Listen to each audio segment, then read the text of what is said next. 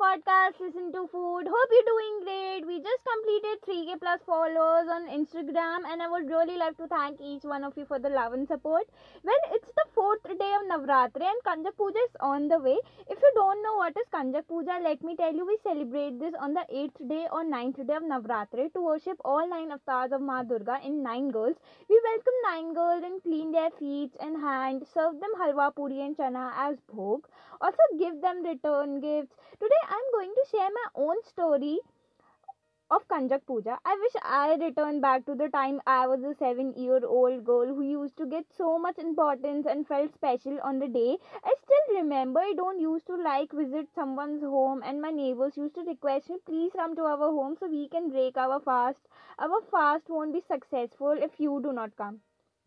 So at last I used to go at their place, take the food and gifts home after a bite and how enthusiastically we used to say, Jor se bolo, Jai Mata Di. Thank me now if I made you energetic as well.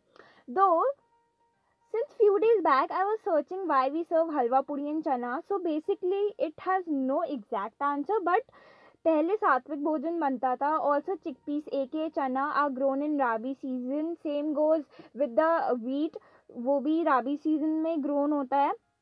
और ये harvest होते हैं February to April and from October to December so this could be the reason maybe this was available at the time and they have serve to Mata ji well if anyone know a story behind this please reach out to me through Insta or F B at the rate exposure with Twinkle will share the link in the description another story I would share like it's not related to food but it's very very very funny. I was going somewhere to kanya puja and Uh, मेरे पापा ना scooty park करने गए हुए थे। मैं lift के पास wait करी थी। अचानक से वहाँ पे एक बंदर आ गया एंड मतलब वो मेरे पास आने लगा। uh, तो मैं चिल्लाने लगी पापा पापा पापा। फिर मैंने देखा कि मेरे हाथ में केले इसलिए वो मेरे पास आ रहा है और वो ऐसे चिल्लाने लग रहा है।